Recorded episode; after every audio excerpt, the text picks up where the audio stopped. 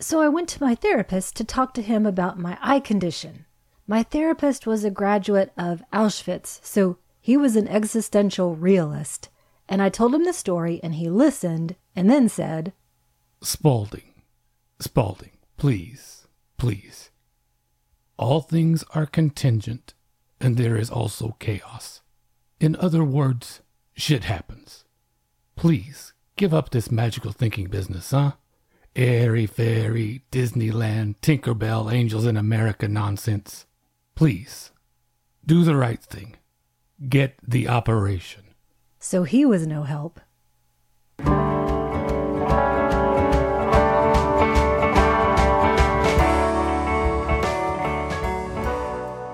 Welcome to the Magic Lantern Podcast, an ongoing informal discussion of the films we love and the things we love about them.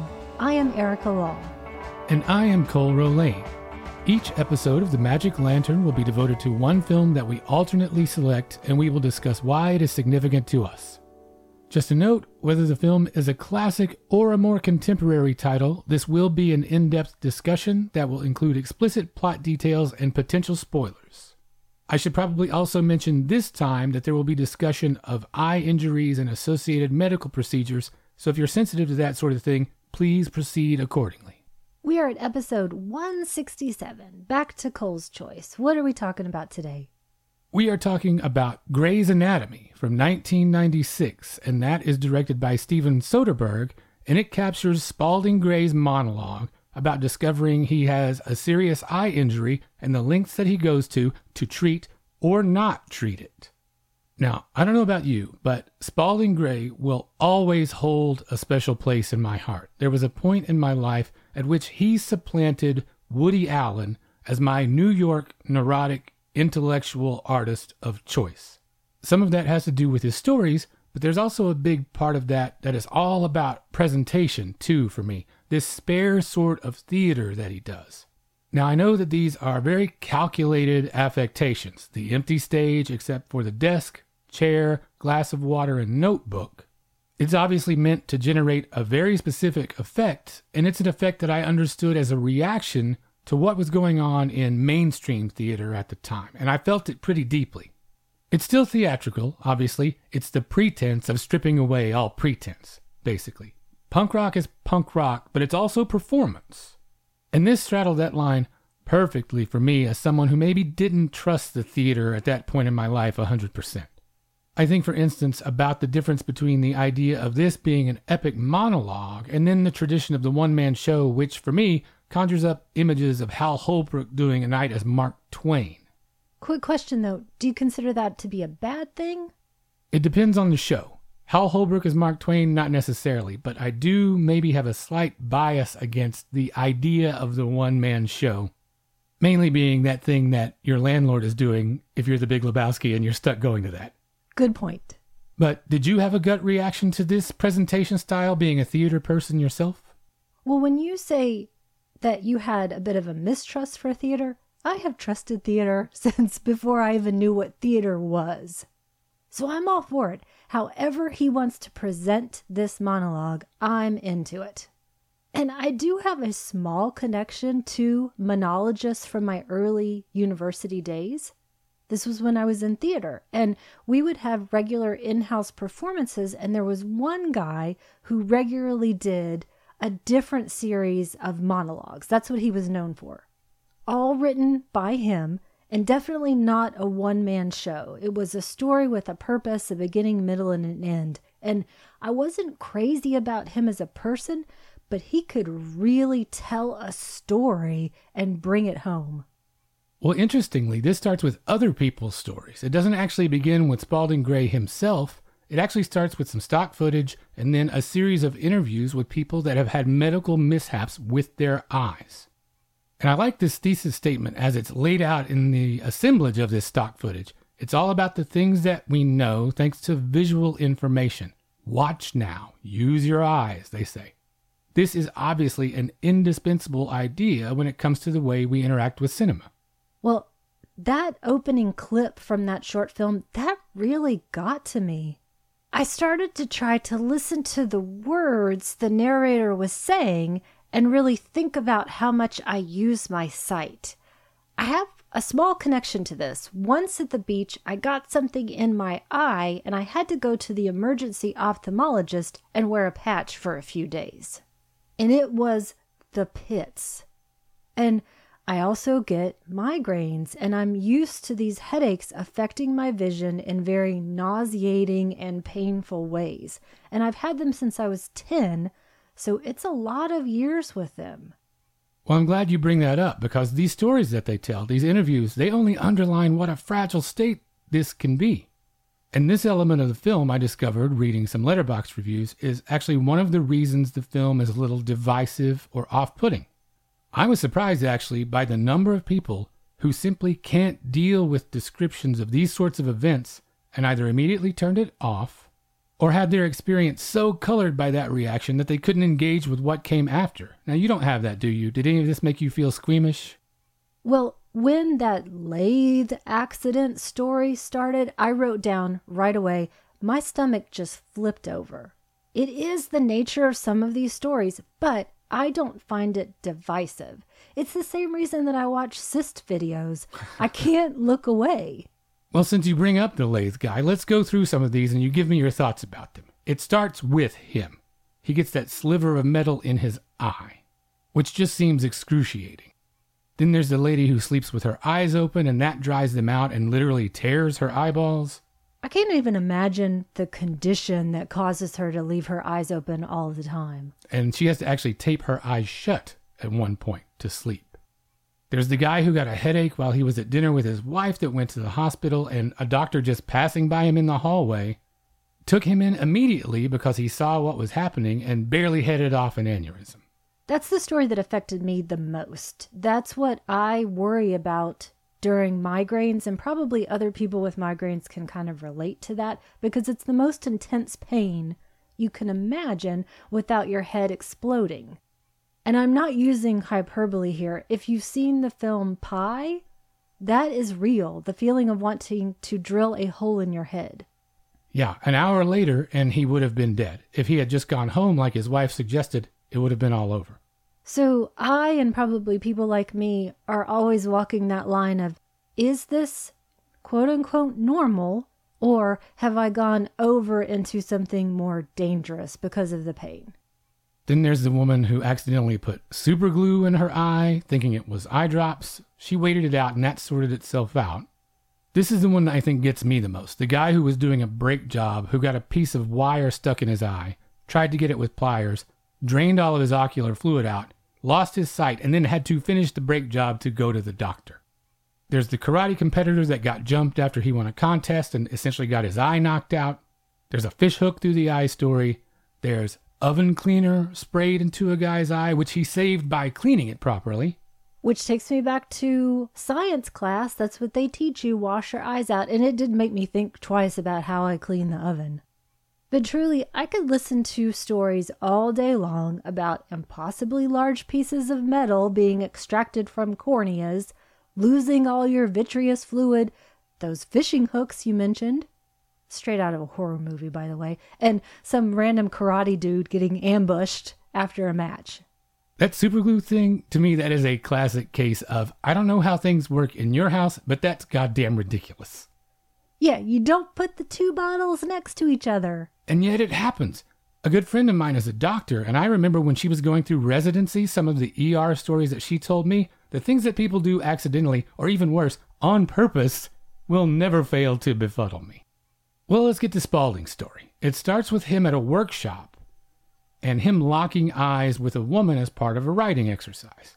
He notices a lot of odd sensations and a lack of focus, so he goes for an exam. And this part of it is a little similar to a situation that I found myself in recently, and we'll go into more detail about this later, in that the doctor emphasized the urgency of immediate care. He had a macular pucker, which would require scraping. Now, these are not the most soothing or reassuring terms. I'm starting to feel these words in my teeth vibrating into my head. Now, Spalding plays his reaction to this for a great deal of comedy, obviously, but he clearly found it frightening. There's really just an air of helplessness about it when it's your eye. Either this is going to work or it isn't. And some of our physical functions or senses feel more indispensable than others and can really rattle you at the prospect of losing them. Vision is obviously high on the list for us, as film is one of the biggest things in our lives. So, would diminished sight in one of your eyes affect you, do you think, more than something like diminished strength in one of your hands? You know, oddly, or maybe not oddly, I've had all of these thoughts. And especially when you talk about hands, when I was regularly doing massage, because there were times when my grip was starting to suffer. And I started to think about all of the things I might not be able to do common things, helpful things, and it's really troubling. I don't know about you though, but I think hearing and sight to me are sort of side by side on that scale of what seems terrible to lose. I'm not sure how I would cope. I'm used to having compromised vision, like I mentioned with the migraines, and I associate that with great pain. It makes basic things impossible. I do also feel the same way about losing my ability to communicate verbally. That feels like helplessness. And I'm trying not to sound neurotic, but I do think about these things. I don't think it's neurotic. I think people do think about these things from time to time for one reason or another. And everyone probably has their ranking of which they would prefer not to lose, worst to least, however you would like to think about it. But obviously, since I chose this, vision is clearly at the top of that list for me.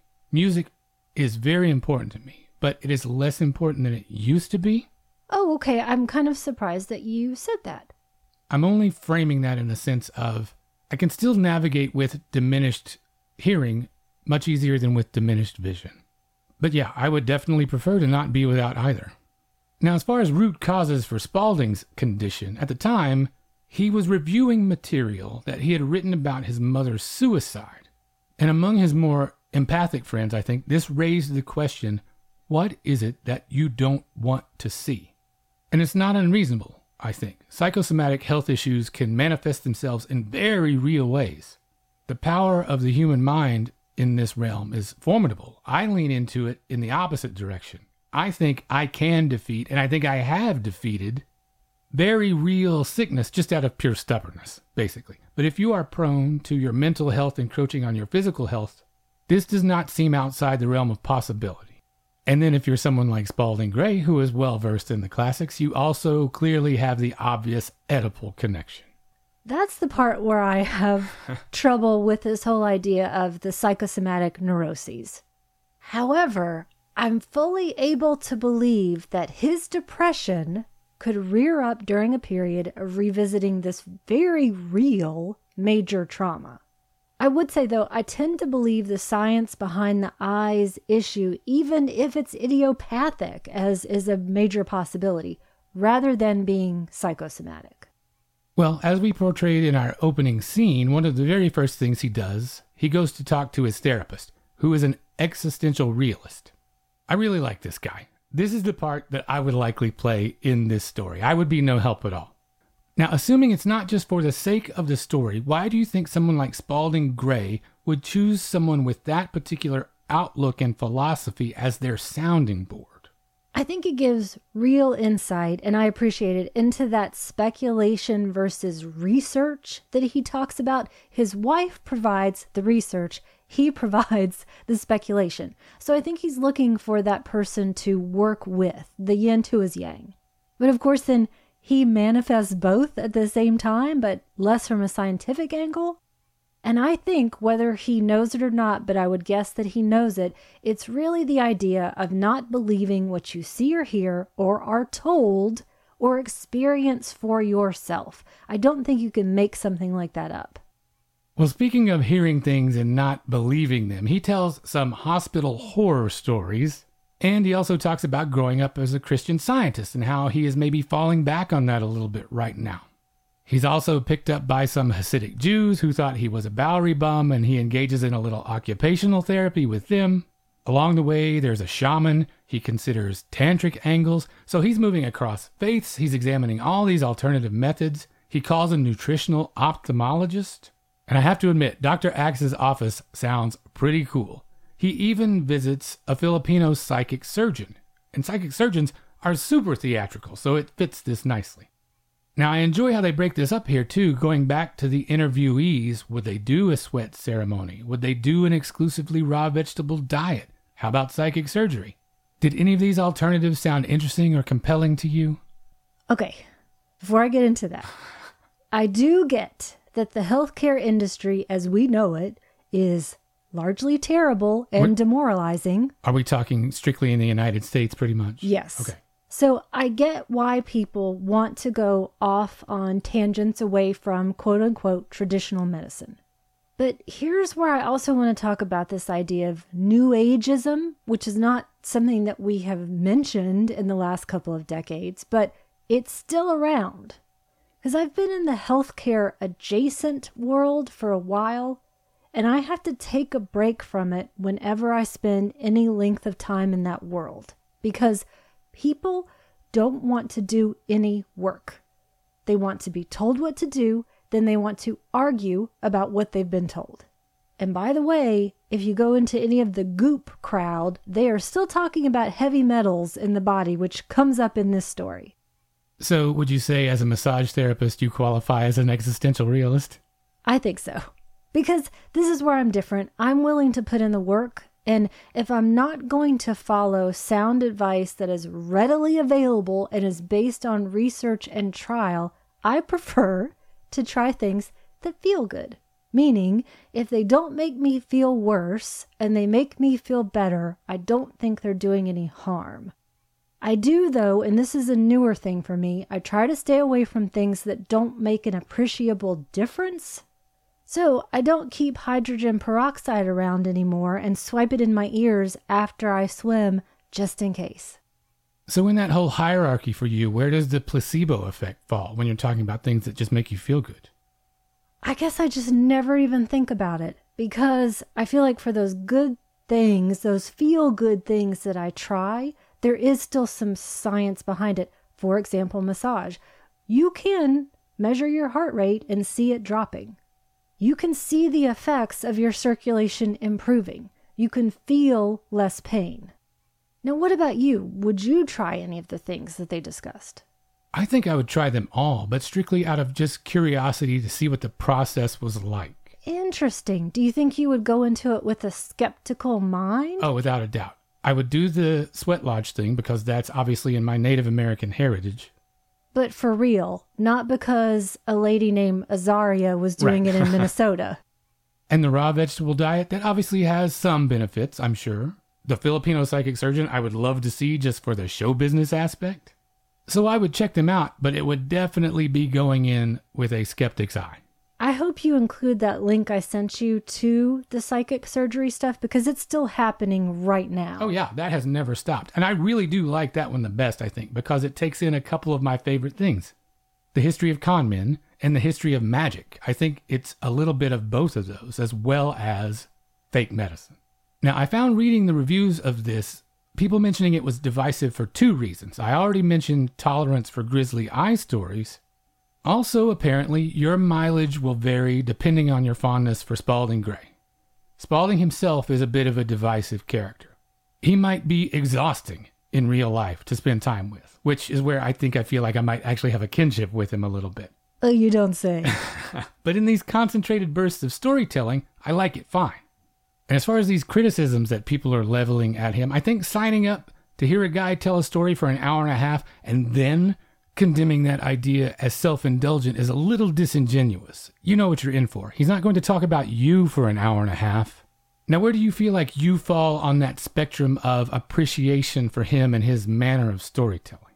Well, I personally love the observation that he makes about his own work as being petty analysis and ironic commentary. I laugh so hard at that. I can take an hour and a half of him on screen so easily. I've enjoyed everything I've seen of his.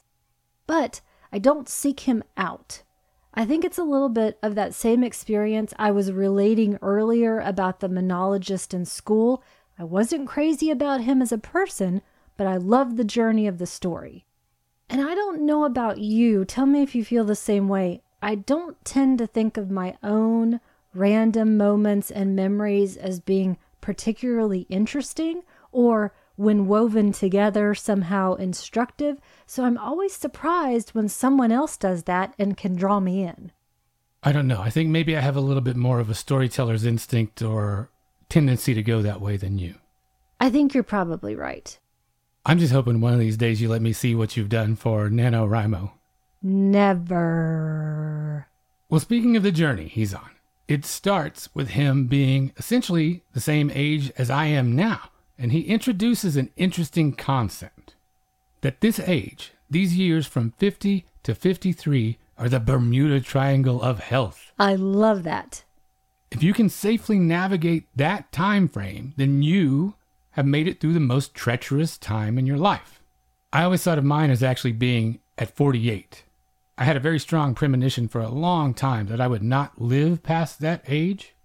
Now, I made it past that and now a couple of years beyond, but according to this theory, I still have three years to go or so before I am out of the woods. Uh, scratch that. Two years, because you're about to be 51. That's true.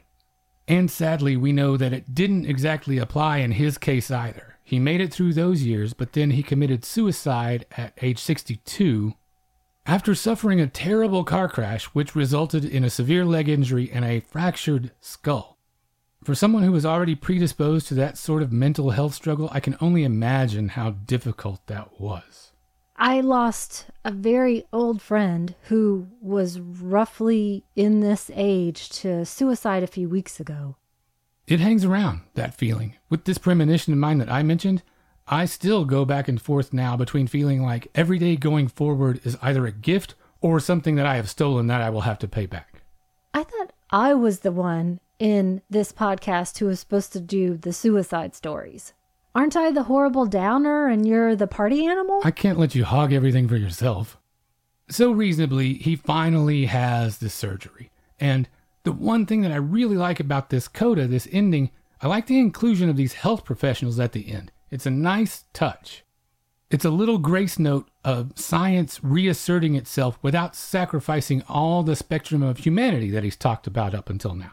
Because I think they chose well. I also like that they seem to be Texans, at least from their accent. They're refreshingly straightforward, yet empathetic. Well, let's talk here a little bit about Soderbergh's contribution before we get out of here. How do you feel about what he adds to the presentation? And do you think this is a good entry point for neophytes?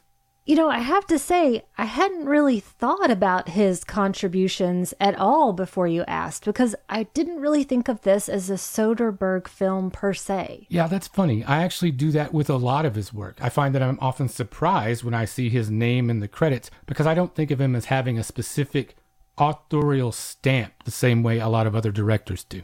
And I kept reading, and I was reminded that Swimming to Cambodia and Monster in a Box are both basically theatrical performances in front of an audience. So here instead, we are the theatrical audience, and he's addressing us through the camera. And there are tons of film elements. Maybe it's the interviewees and the doctors, they take the place of that audience that he would normally have, and they almost are like a Greek chorus. So I think he has to have an audience. This is what it's sort of suggesting to me. I would say, though, as an entry point, I think I still go back to Monster in a Box, but maybe that's because I'm a theater person. Because it's all about that Our Town story for me. But I think this would be great if you wanted to get your mind off of your own health for a minute. Well, I'm glad you mentioned the contributions from other people because I think that's one of the really smart things that Soderbergh does. How judicious he is with where and how long those instances take place. I think it breaks up the rhythm just right to where people who might find Spalding a little bit difficult to take get that experience broken up a little bit. They get to hear different voices, not just one all the time. So, I've got a bit of full disclosure here. When I was younger, I assumed he was basically George Plimpton. so, I never thought about him. I think I had more of a connection to Eric Bogosian if we're looking at that time and place. So, you've got Spalding Gray on one end, Bogosian on the other side. Two sweaty guys for two very different reasons. But back to what Soderbergh is doing here. The heightened dramatic tricks, I think they definitely amplify Spalding Gray's tics for sure. And I go back and forth on some of these tricks. Some of it I enjoy, and some of it I feel like is too busy. Like I said earlier, I specifically like the stripped down nature of Spalding's presentation. Too many bells and whistles detracts from that experience for me. And I'm glad you mentioned the others too, because I like the feeling of an audience a little better as well. This loses that a little compared to some of those other adaptations. I will say the one thing that really sticks out for me, I do particularly like the lighting effects when he is talking about the sweat lodge experience, though. It really does bring it to life. Yeah, it seems really well suited to add just the right dramatic boost to that part of the story. So, with the Bermuda Triangle of Health that you may or may not be entering, with these issues that you started to have, do you feel more empathy now towards people with chronic health problems? Overall, yes, I think so. It has made me definitely more conscious of this idea that we never know what someone else might have going on. I mean, because I just expressed my beef about people not doing what they're told earlier. And if you just encountered me in the library, you wouldn't have any idea what is going on with my eyes, my feet, etc. So it's made me definitely more aware of that. What it hasn't changed, I think, is how much I still distrust the medical industry as a whole and specifically the way it's marketed to us. That part hasn't changed whatsoever. So then, why did you choose this Spalding Gray right now? Okay, this is likely going to be the longest why I chose it section in the history of the show. But first, I'm going to start with reasons why I wouldn't have chosen it. Ah, do tell. It really isn't my favorite of the Spalding Gray monologues, nor do I think, like I was asking you, that it is the best entry point. I think this one is better digested if you're already familiar with him and his style and you know what you're in for. And my recommendation in a little while will speak to both of those things. Huh, interesting. Because I would say a counterpoint to that would be if you go in maybe as a complete neophyte with no expectations or hang ups or baggage about who you think he's going to be, this might be a perfectly fine entry point. Tell that to everybody on Letterboxd. Okay, got it. Well, we'll see what people in the Facebook group think. Now, the reason why I did choose it is that it has taken on an entirely new significance and relevance for me. As we sit here recording this, I literally just had eye surgery. So buckle in because this is going to be kind of a long story. This has been a difficult year for me, shall we say, health wise, and all of it first coming to light because of my eyes. Several months ago, I went to my optometrist because my prescription wasn't doing the job anymore and I needed new glasses. That doctor discovered that I had cataracts, which is uncommon for someone as relatively young as I am, so he referred me to an eye surgeon. That surgeon confirmed the cataract diagnosis and then further clarified for me that based on my age and the type of cataracts they are, that diabetes could be the culprit. He sent me for blood tests, and lo and behold, that's what it was. Not just diabetes, but type 2 diabetes on a massive scale. Can I just jump in here as your partner for a second? It was a scary day because the way that the information was imparted to you was of a dire nature of a you must deal with this right this second. Yeah, I'll outline a little more of this in case there are people out there listening that are in the same boat or have a similar experience, and then we can virtually commiserate here. When those blood tests came back, my A1C score was literally off the charts. And to simplify this a little, A1C, that is essentially a test that calculates your blood sugar level, among other things. Essentially, the percentage of your blood that is sugar. Those tests are only calibrated to go up to about 13.5% at the top end. They had to estimate that mine was around 16%. And like you say, it was alarming enough that when the eye surgeon got those results, he called me immediately and said I needed to see an endocrinologist right away, that I should be under urgent medical supervision. The phrase he used was ticking time bomb. He also stressed that he had a medical and legal, he wanted to say, responsibility to advise me to take action. And this also is not hyperbole. If you do any sort of research, you will see that stroke, heart attack can be of an imminent threat when it's at that level. So he's not making any of this up. If this had been an earlier era, say 20 years ago, they would have just stuck me straight in the hospital, no questions asked. So, like you mentioned, that was a long weekend of thinking I could have a stroke any second now until I could get in to see the doctor. It also doesn't help matters that I'm kind of stubborn about medical stuff. I think we as a culture, like I said, I'm sorry, can you hear my eyes rolling back here? I almost snorted obvi- audibly. I think we as a culture, just in general, are overly reliant on doctors and especially medicine. I don't disagree with you. I tend to think that because I use myself as my own precedent for that. I have had three separate doctors tell me in my life that what they were seeing me for at the time would have likely killed a normal human being, quote unquote. So I have a lot of faith in the strength of my immune system. I've had some serious illnesses in my life, but I have been to the doctor more in the last three months than I've been in the previous 20 years combined. We've been together for almost a decade now. How many times have you seen me go to the doctor before this? No, not even in the last couple of years, probably, or even in the last 20 years. This is probably more than you've been collectively in your 51 years, I would say.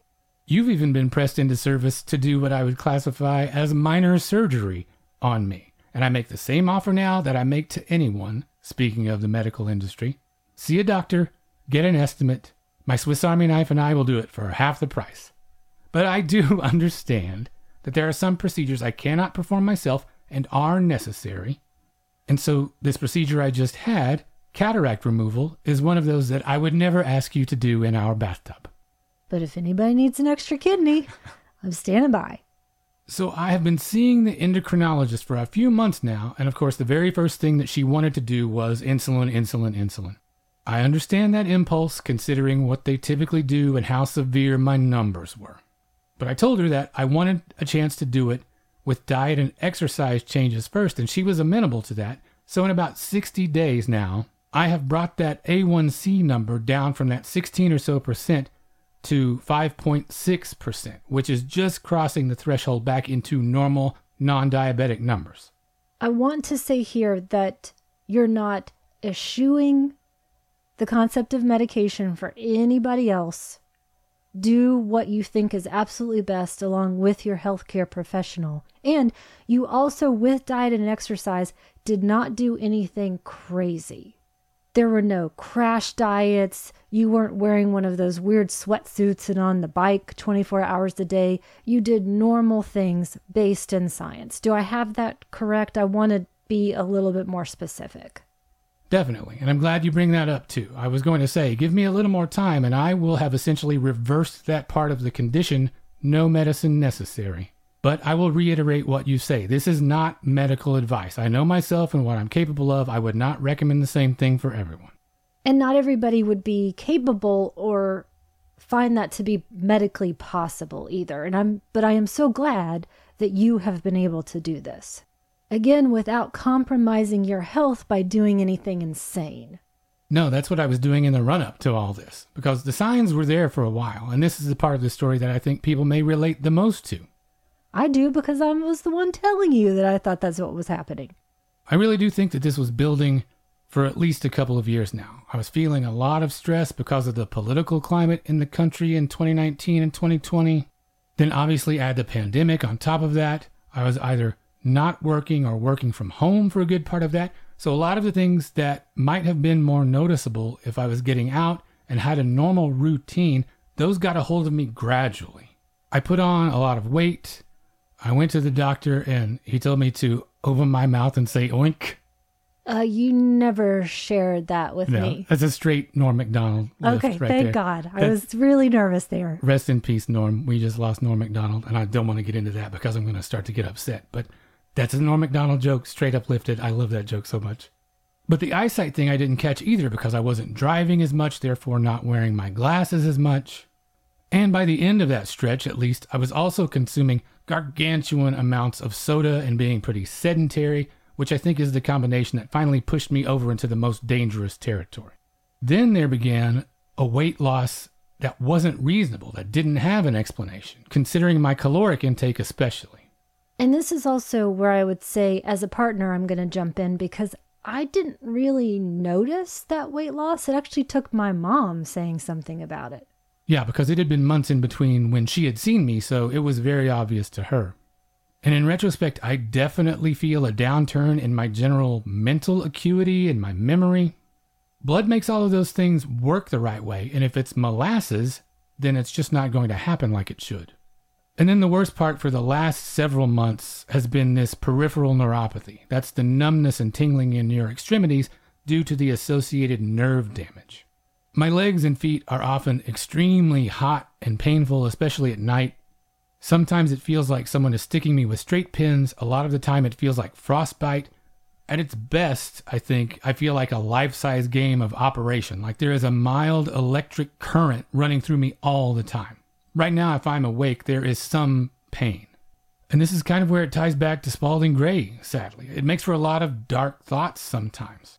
The lack of sleep that results from all that alone makes me irrational. And there are times that I'm laying there at 3 o'clock in the morning where I am thinking to myself, I just cannot hurt like this indefinitely, that I will reach a limit. But then the sun comes up and we get on about our business. But currently, that's the hardest part. That combined with thousands of dollars of medical bills now Zero out of 10 would not recommend. It's that long, dark tea time of the soul that I can relate to, again, going back to migraines. And that's sometimes why I ask you what time it is, how much time has passed, because I know generally how long a headache is going to last. So I know, am I at the midpoint where it's going to be the most depressing, where I think about ending my life the most? And then reminding myself, I've got two more hours to go and this will go away, for example. Not trying to conflate the two things sure, whatsoever. No, I understand what you're saying. But the way this is extrapolated into our lives, this also might be where people have similar experiences. And I would love to hear about anything anyone wants to share. But how it applies specifically to film viewing and doing the podcast is that it has made things incredibly difficult for a long time now. Obviously, eyesight is central to the work we do for the show, and as it stood prior to this surgery, with the distance that the couch was from the television, I often couldn't even read subtitles or DVD menus. And also, just in the recording work that we do, I have heard you say so many times over the last many months, I can't read the screen. I can't see what I wrote. We haven't been to the theater but once or twice in the last two years, and that's mostly because of COVID but also because I now cannot sit for more than about 20 minutes at a time comfortably. So, new releases are something that I have to catch up on at home. I miss the theatrical experience so much, and then not being able to really see them makes it an extremely frustrating experience. The surgery will rectify that part, though, if all goes according to plan, which is the case so far. One eye down, one to go. So far, so good. And the process of this surgery is pretty fascinating. You're awake through the whole thing. They make an incision in your eyeball and they go in and break up and flush out the lens you were born with, and then they replace it with a man made lens. And the difference is just astounding. Kind of wish you had put the spoiler alert right again before you just said that part so I could have maybe left the room. Well, you were with me through the great majority of the process the pre op, the recovery room. The only time you literally had to step outside was during the surgery itself. And how long were you out of the room for that? Less than 15 minutes. I mean, it was so fast. But the difference now is just unbelievable. Not just in clarity, but the colors too. To put it in terms that a lot of our friends out there will understand, I feel like Dr. Patel did a 4K restoration on my eyeball, basically. Wait a minute. Is it the Criterion 4K? Because are you seeing more teal and orange? I'm seeing more everything, and I love it. Now I just have to find a way to reverse this neuropathy if possible. That's not been a lot of fun, but I am fixing these things. Maybe for that I just need to go to the Philippines for some psychic surgery. It could be. I mean, also in the meantime, we have been trying some things as directed by medical professionals. I've been trying some specific massage with some specific elements that are supposed to open up your circulation a little bit better and try to put the damper on that pain cycle that it sends the messages that it sends to your nerves. Which I realize as I'm saying it, it sounds made up, but it's actually not. Well, how about you keep going in that capacity, my doctor, and recommend something for all of us to enjoy? Well, I want to harken back to something that you said earlier about these terrible hospital experiences because I picked The Hospital from 1971, directed by Arthur Hiller written by Paddy Chayefsky, who also narrated it, and it stars George C. Scott, Diana Rigg, and Barnard Hughes. This is one of my favorite films that you ever introduced me to. This is one of the greatest things you ever did for me. Oh, you're welcome. I like to imagine that Spalding Gray saw this film at the time along with Frederick Wiseman's hospital from 1970. And these pictures formed his idea of why you should not go into a hospital. The film is what you might expect from Chayefsky. It's satire, it's accurate, it's insane at the same time, it's great. George C. Scott plays the chief of medicine at a big hospital whose life is collapsing around him, and so is the hospital. There are the deaths of two doctors and a nurse, missing patients, mixed up surgeries, protests against the hospital, and a love story. And what did you choose? My recommendation is Swimming to Cambodia from 1987, and that's directed by Jonathan Demme. And this is another document of one of Spalding Gray's monologues, in this case, about his travels in Southeast Asia when he was working on the film The Killing Fields and the search for that elusive perfect moment. This is both my favorite performance of his and the one that I think is the best entry point into his body of work. And here's where I disagree a little bit with what you were saying earlier about Nick Broomfield, Jonathan Demme not making as much of a difference, possibly. Oh, okay.